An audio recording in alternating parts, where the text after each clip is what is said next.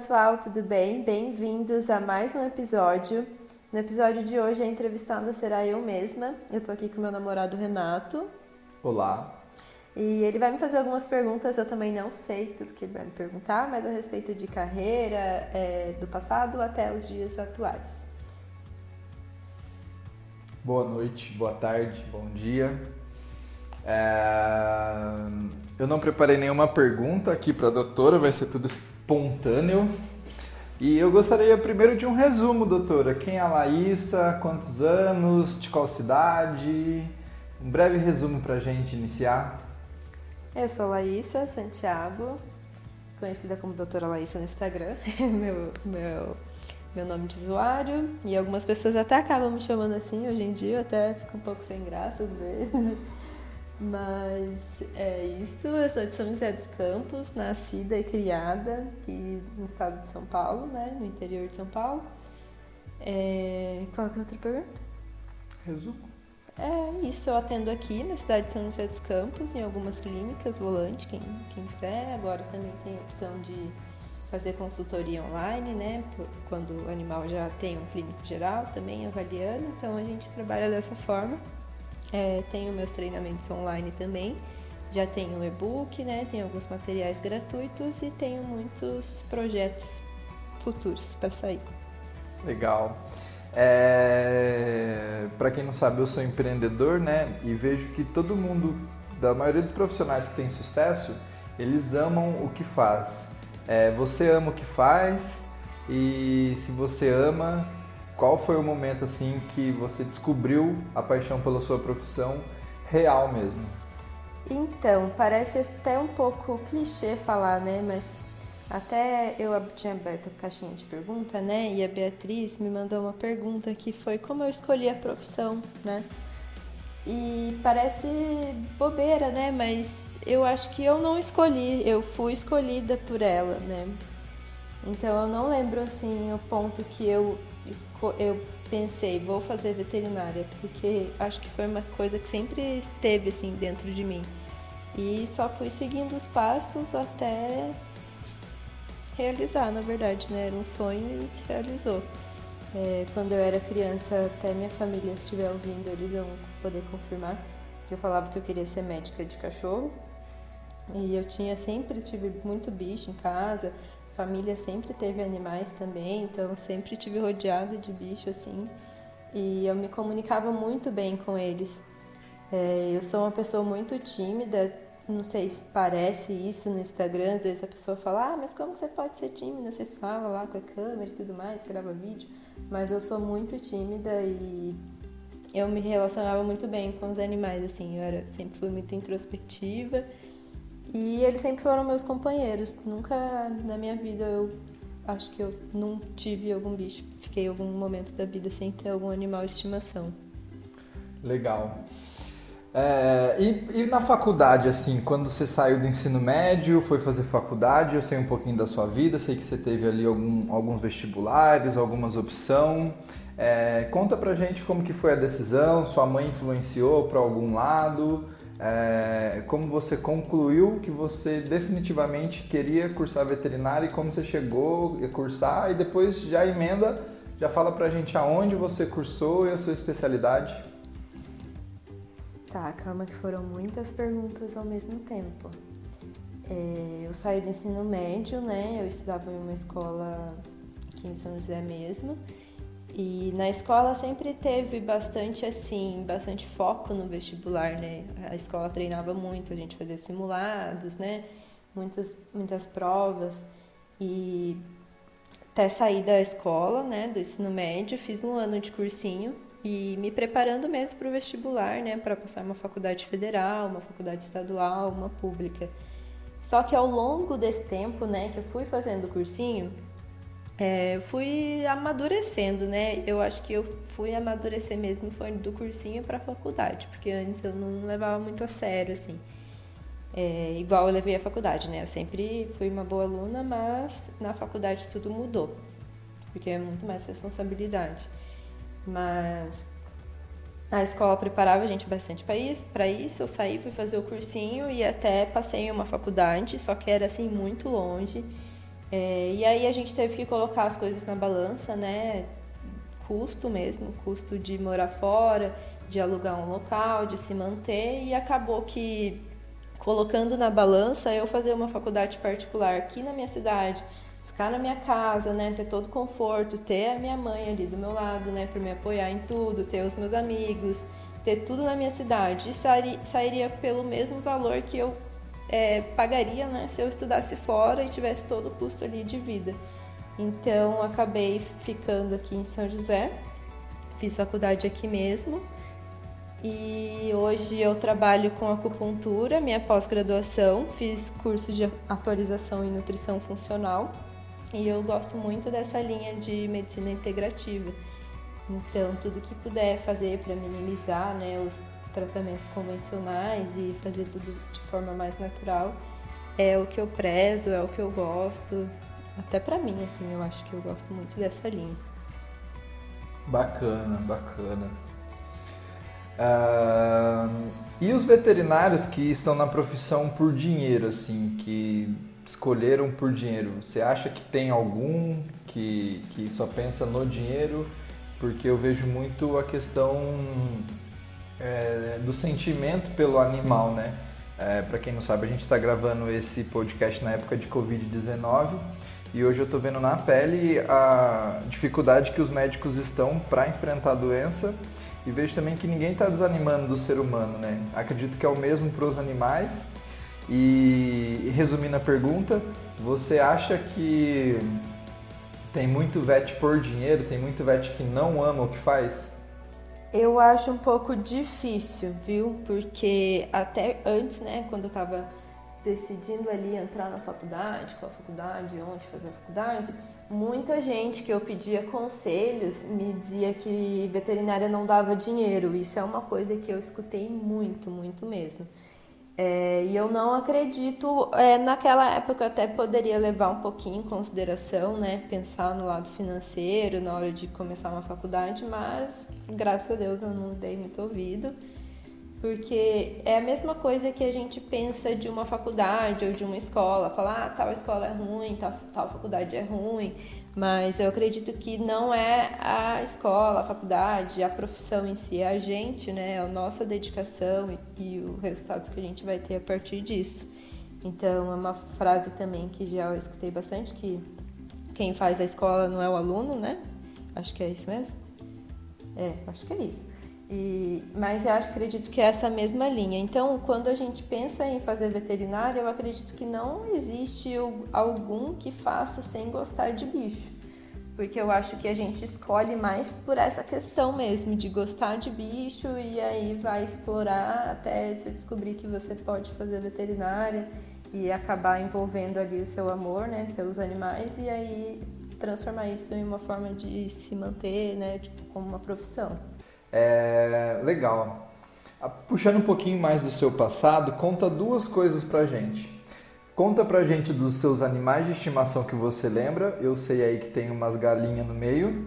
E depois conta pra gente como foi sua trajetória profissional. Desde quando você entrou para sua primeira clínica, sua primeira vez que você teve contato com o mercado é, veterinário, com o mercado pet, seja em pet shopping e tudo mais não só o contato e o amor pelo animal, mas é, o contato com a profissão, com o negócio. É, tá.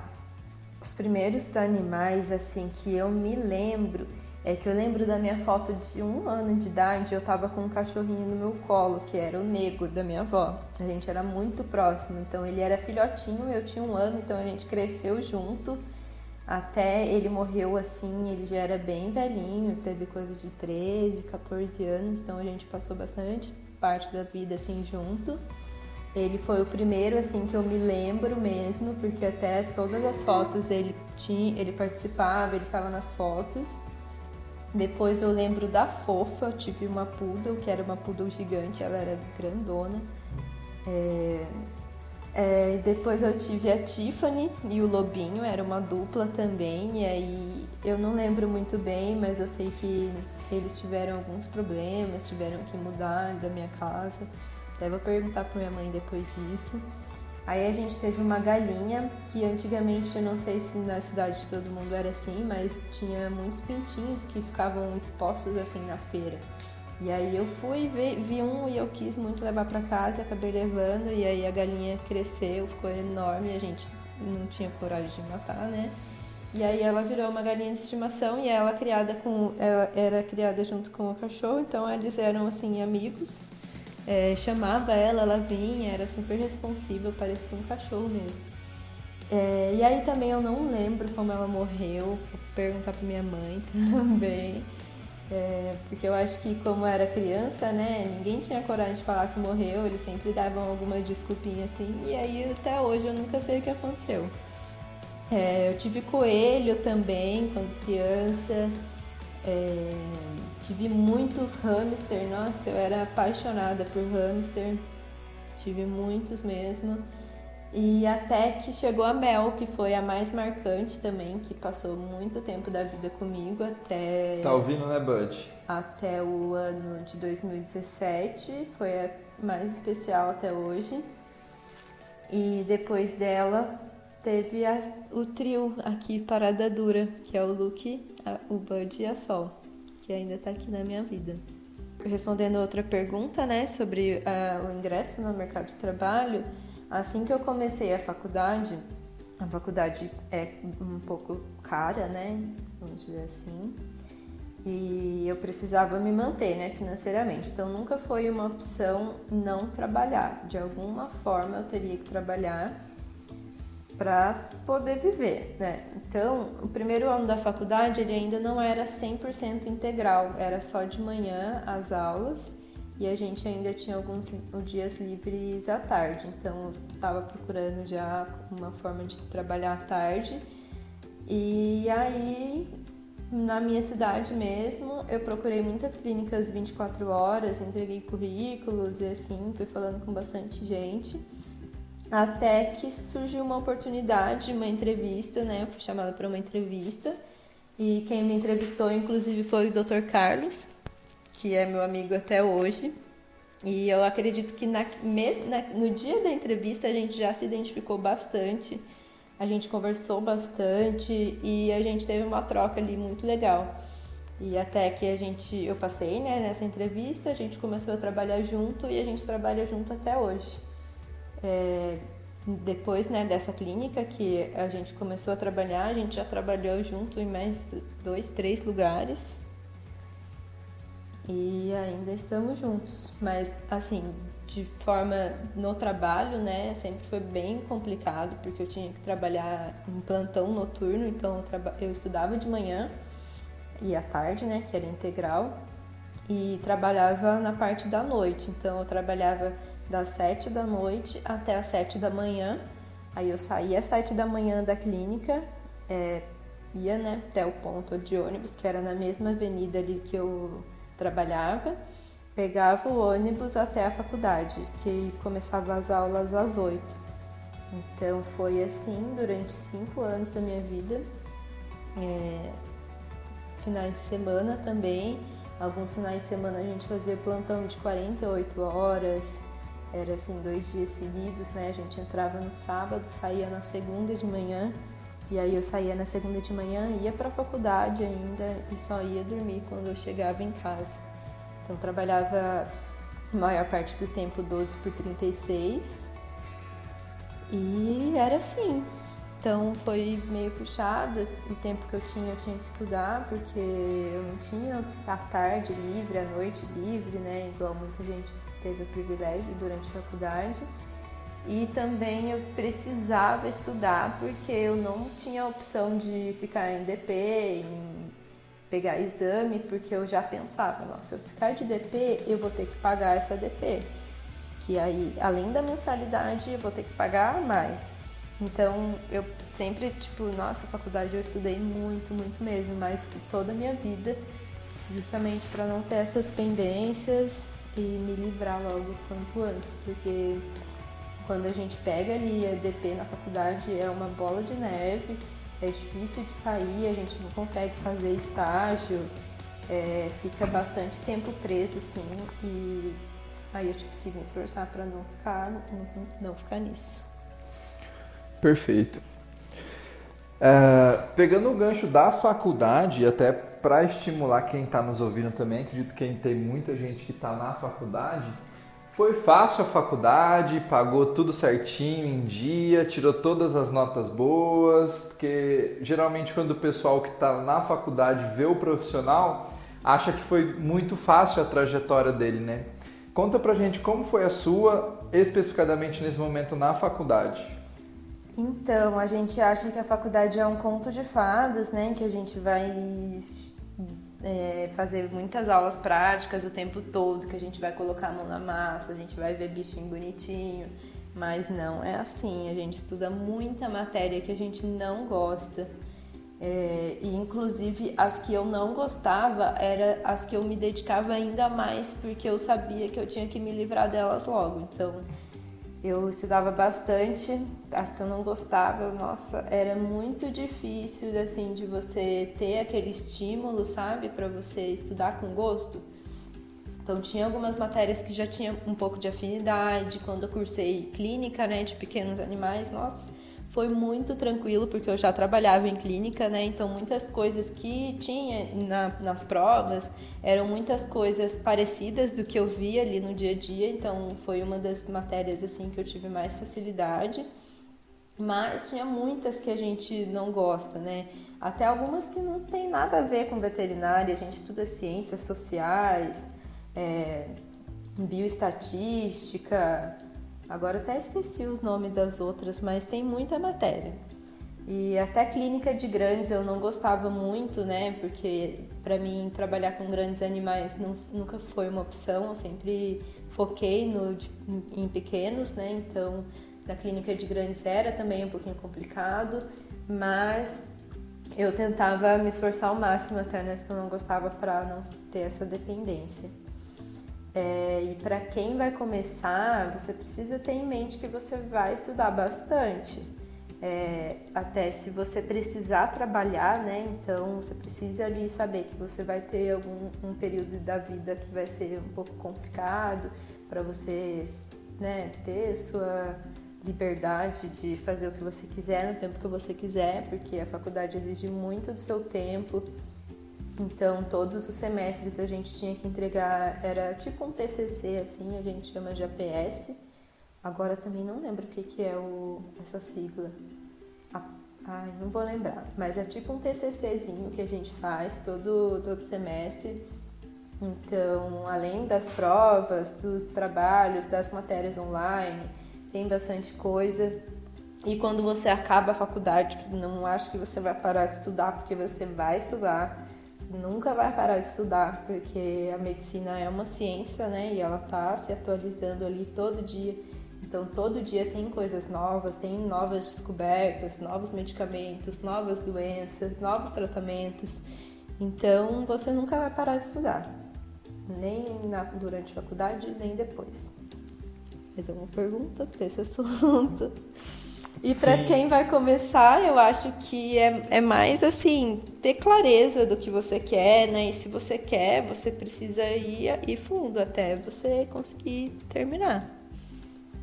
Porque tem muita gente que desiste, não é, no meio do caminho, vê que não é tudo aquilo que a gente achava, que não é as mil maravilhas e acaba deixando de lado. Então é bom você ter toda essa clareza, né? Saber que não é conto de fadas e se for isso mesmo que você quer, ir fundo que você consegue. Legal. Você mesmo viu muitas pessoas desistindo né, no meio do caminho. Uhum. É, aproveitando esse gancho aí, me veio uma seguinte pergunta aqui: do que, que você acha do, do ensino nessas faculdades hoje? Porque, como você citou há pouco, é, tudo se atualiza muito rápido, né? É, dá uma opinião rápida sobre o que você acha do ensino na faculdade de veterinária específico mas em geral? Eu acho que, é, assim, falando do ensino como um todo, né, a gente não tem muito foco naquilo que realmente a gente precisa saber, né? Então, na escola, né, a gente acaba estudando muitas matérias que, por exemplo, uma criança que quer ser cantora nunca vai, não vai estudar nada na escola para aquilo, né? E na faculdade não que não tenha, né? seja parecido, porque tem a grade de todos os cursos, né? Tem algumas matérias que são muito relacionadas à profissão, né? Até porque a veterinária tem um leque muito aberto de áreas que você pode atuar. Então, algumas matérias são mais focadas para esses essas diversas áreas, né? Então, se você vai trabalhar com vigilância, se você vai trabalhar com é, perícia, né? A gente também pode trabalhar assim, é, com a área farmacêutica, com a área de alimentação. Então, tem essas, todas essas divergências. Mas é, tem bastante coisa assim que a gente não gosta, mas precisa cursar de qualquer forma. E se a gente pudesse escolher, né, claro que focaria muito mais na área que a gente tem mais afinidade, é, até porque, mas acho que ainda falta muito, sabe? Até é, usando de exemplo a nutrição, a gente vê muito pouco na faculdade é, e a maior parte mais sobre animais grandes, né? Grandes animais, não muito focado na área pet e acaba que a área pet e a indústria é, alimentícia, né? Uma, um dos mercados mais bilionários assim que existe e a gente não estuda muita coisa relacionada a isso. A gente tem aula de economia no último semestre, mas também eu acho que é bem assim razoável, sabe? É, para a gente sair, encarar o mercado de trabalho que tem já, né? Tá bem saturado é, e a gente não tem muito essa noção, né? principalmente se uma pessoa vai abrir uma clínica, vai né, empreender, abrir um pet shop, a gente não tem essa, essa noção administrativa. Know-how, né?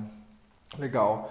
É, me veio aqui que é, teoricamente é perfeito o sistema de ensino nos, nos Estados Unidos, né? Eles pegam a, a sua estrela que mais brilha você escolhe o que você quer fazer e aí você cursa, né? Deve ser muito mais é, estimulante e com certeza deve fortificar muito mais é, o que você aprende ali.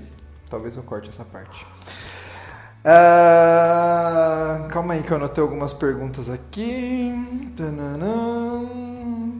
Anotei no meio da conversa. Legal, a gente falou da faculdade, tudo, né, da sua profissão. E após? A pergunta é o seguinte: por que pós em acupuntura? Então, é, quando eu estava na faculdade, né, quando eu entrei, eu não tinha essa noção que tinha todas as especialidades que existe hoje. É, então, na, no primeiro ano da faculdade, eu acho que eu nem imaginava que existia pós de acupuntura. Mas ao longo do curso eu fui me identificando com algumas áreas, né? Já fui descobrindo ali, né? Até porque eu, eu já estava trabalhando, né? Já tinha conhecido vários profissionais, então eu sabia que era possível escolher uma especialidade e seguir ela. É, então eu já pensei em muitas coisas, muitas já passaram pela minha cabeça ao longo da faculdade. É, uma época eu gostei muito de cirurgia, então eu estudava bastante a questão de cirúrgica mesmo, né? Todas as técnicas cirúrgicas, estava louca naquilo. É, depois eu gostei muito de oncologia, então comecei a estudar, fui em bastante congresso, palestra, de, de tudo que era câncer eu ia. É, daí a Mel teve o câncer né, na boca e aí eu saber e desisti dessa parte. É, já gostei muito de, de, anestesia, eu achava muito interessante, até por eu ser uma pessoa muito tímida, né? E acupuntura, acupuntura não, anestesia não tem aquele contato com o tutor, né? Então é mais ali a sala cirúrgica, o animal, o cirurgião e só. E eu, eu tinha, eu me preocupava, né? De eu, eu conseguir me expressar com o tutor, como que ia ser essa relação, por eu, por eu ser tímida mesmo. Mas também foi uma coisa bem passageira, assim, passou pela minha cabeça e foi embora. E aí eu comecei a descobrir essas, essas áreas integrativas, né? essas terapias alternativas. E, e aí eu me apaixonei, porque era tudo que eu gostava mesmo. E até a grade da pós, né? Foi uma coisa que me chamou muita atenção. É, e aí eu tive a experiência de fazer acupuntura também em mim, né? Quando eu tive, tive um problema no pé. Então tinha muita dor, não conseguia fazer nada, assim, de pisar no chão. É, fui no, no, no, médico, né, no geral, fui no ortopedista, fisioterapeuta e nada assim resolveu o problema até que eu fui parar na acupuntura e tirou assim com a mão. E eu via muitos animais voltando a andar, né, tendo muitos resultados muito bons, muito legais, assim, motivadores de se ver com a acupuntura.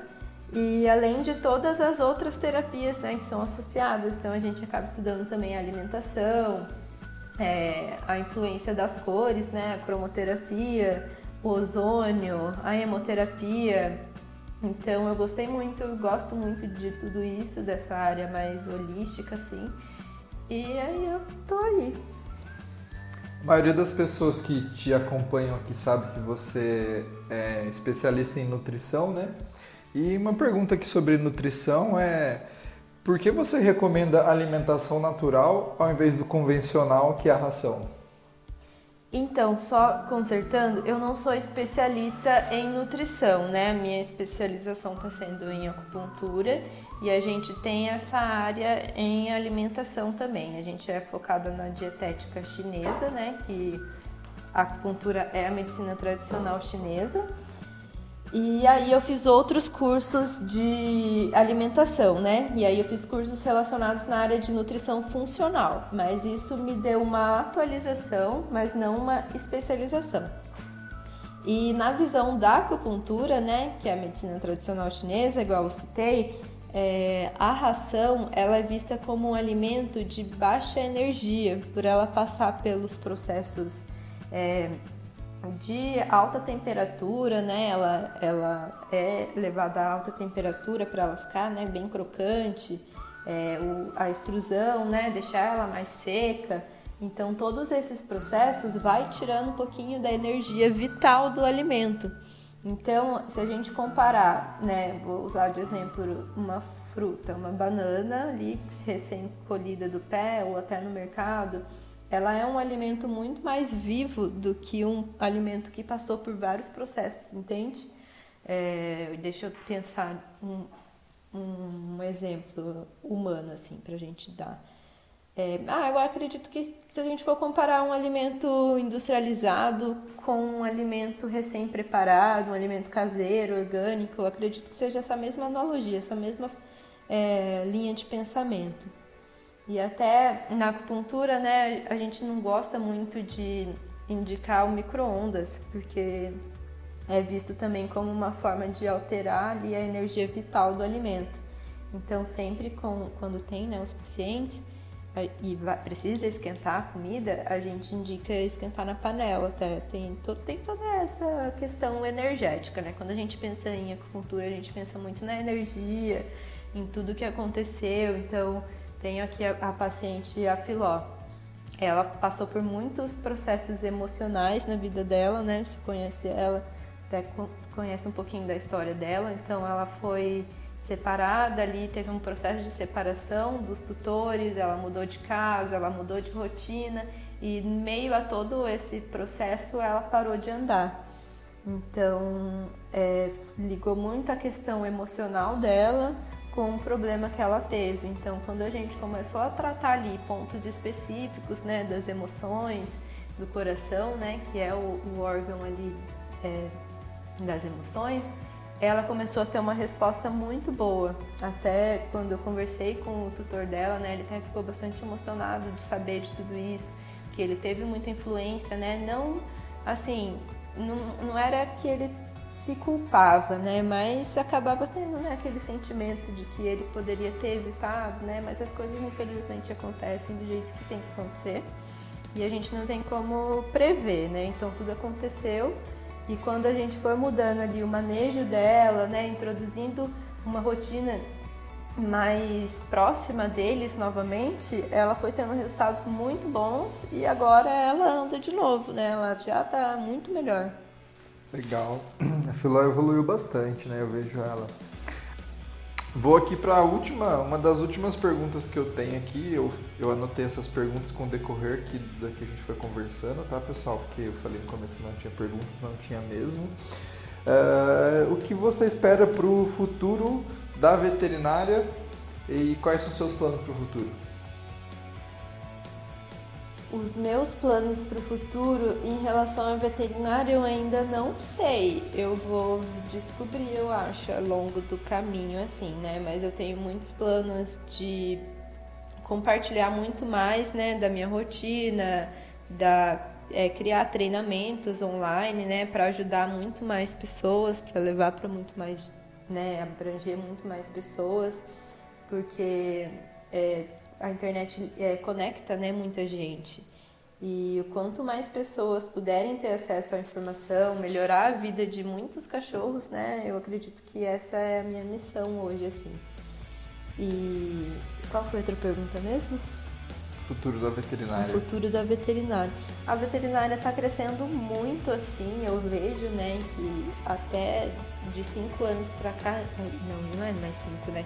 Eu, me for, eu fiz cinco anos de faculdade, mas já de sete anos para cá, já mudou muita coisa, assim. É, então, hoje em dia, os cachorros são filhos, né? Até, eu, pra mim sempre foi, né? Mas eu vejo muito mais, assim, comparando minha avó, né? Antigamente, a minha avó tinha cachorro que ficava no quintal, que não entrava em casa. E hoje em dia ela já tem quatro bichos dentro de casa, tem gato, tem cachorro e já tem essa relação muito mais próxima de filho mesmo. Não é mais aquele cachorro que fica no quintal, que você só vai dar comida e água e ele vai ser o, o guardião, vai ser o segurança da casa. Não é mais assim. Hoje em dia eu acho que eles nem são mais guardiões, né? Porque se entrar um ladrão aqui em casa, nosso cachorro vão estar deitado no sofá assistindo televisão. É, essa relação mudou muito, então eles estão muito mais humanizados, né? Por mais que de alguma forma isso seja um pouco prejudicial, né? Se a gente não respeitar muito a espécie, né? As particularidades. Então, se a gente humaniza muito o cachorro, mima muito e acaba esquecendo que ele é um cachorro, ele pode até ter distúrbios comportamentais, destruir as coisas, né? Se ele ficar sozinho, pode acontecer uma série de estresse ali, de ansiedade e tudo mais. Mas eu acredito que se a gente souber, né, o que é um cachorro, quais são os comportamentos, né, e a gente associar isso com o mimo ali também dá, dá muito certo. Né? Porque eu gosto sempre de comprar coleiras novas para eles, eles não estão nem aí para isso. O que eles querem ver não é rolar na grama, ter esse contato com a natureza, né? E o que a gente nunca priva eles disso. Eles sempre, quando a gente tem oportunidade, a gente deixa eles serem cachorros de verdade. Então eu acho que a veterinária ainda vai evoluir bastante, até porque ela está sendo muito mais vista, né, ultimamente. Então ela está evoluindo bastante, está tendo todas essas especialidades, né, que estão crescendo muito. É... E eu acredito que daqui uns 10 anos assim, ela vai estar tá muito mais desenvolvida do que hoje. Então, eu não tenho muita ideia assim de como pode estar, mas eu imagino que ela vai estar bem evoluída. Legal. É, só uma, uma dúvida minha aqui, é, você diz muito que a medicina lá fora, né, veterinária, ela é muito mais atualizada do que aqui no Brasil, as informações são muito mais é, disponibilizadas. É, você vê muito tempo de diferença assim de um país para o outro, comparando os Estados Unidos com o Brasil? Então, muitos dos livros, artigos, assim, que a gente vai estudar já vem muito de fora, né? Muitas coisas que a gente estuda já são referências lá fora e a gente acaba começando aqui. Então, até usar como exemplo a dieta crua, ela é muito difundida lá fora, né? E aqui às vezes as pessoas têm um pouco de receio porque não tem esse contato sempre, né? Pensa na contaminação e tudo mais, né? Mas existem várias questões, tem muita gente que não é a favor, mas tudo bem. É, ser a favor ou contra são opiniões assim pessoais, né? Mas eu acredito que é como a gente tem muita referência de fora, né? Então a gente acaba se baseando mais na, na no que vem de fora, que a gente acaba vendo como mais, é, mais é, mais atual, vamos dizer assim. E aí a gente traz muito daquele, dos conteúdos de fora para cá, para começar aqui no Brasil. E tem mais alguma pergunta? Tenho. Posso para a última? Preparada? Uhum. Na verdade, não é uma pergunta. É, eu queria te perguntar se eu deixei de perguntar alguma coisa que você gostaria de responder aqui para sua audiência.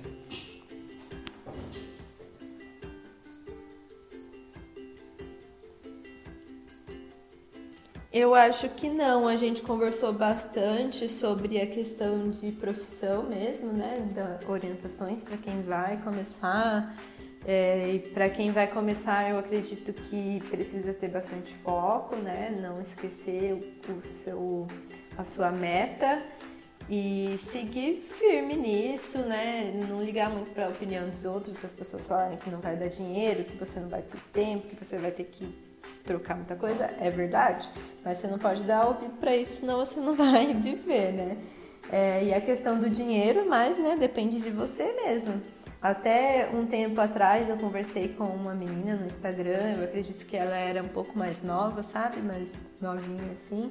E ela perguntou se eu conseguia me manter é, como veterinária. E eu acredito que vai muito desse pensamento, né? De você, da sua dedicação. E como vai ser, como como você vai brilhar, né? Todo mundo tem a sua luz, né? Mas alguns esquecem de brilhar, outros brilham mais, então depende muito da gente mesmo. Legal, acho que é isso. Então, é, acabou minhas perguntas que eu pensei. Na verdade, eu tenho muitas, muitas perguntas, mas vamos deixar para uma outra ocasião. E também, pessoal que quiser mandar perguntas aí pra gente, tá? Numa próxima entrevista, quem sabe na segunda temporada. Uh, eu faço as perguntas aqui para a doutora. E é isso então, muito obrigado pessoal para quem participou, porque agora eu sou o dono aqui desse podcast, tá? Não vou deixar a doutora falar mais, vou dar tchau para vocês sem conversar com ela. Brincadeira, despede então do pessoal, doutora, e vamos finalizar por aqui. Tchau, pessoal. Muito obrigada por estarem aqui comigo mais um episódio, por estarem me acompanhando, né? Seja no Instagram, seja no Facebook aqui no podcast, no YouTube. Toda essa interação é muito importante para mim.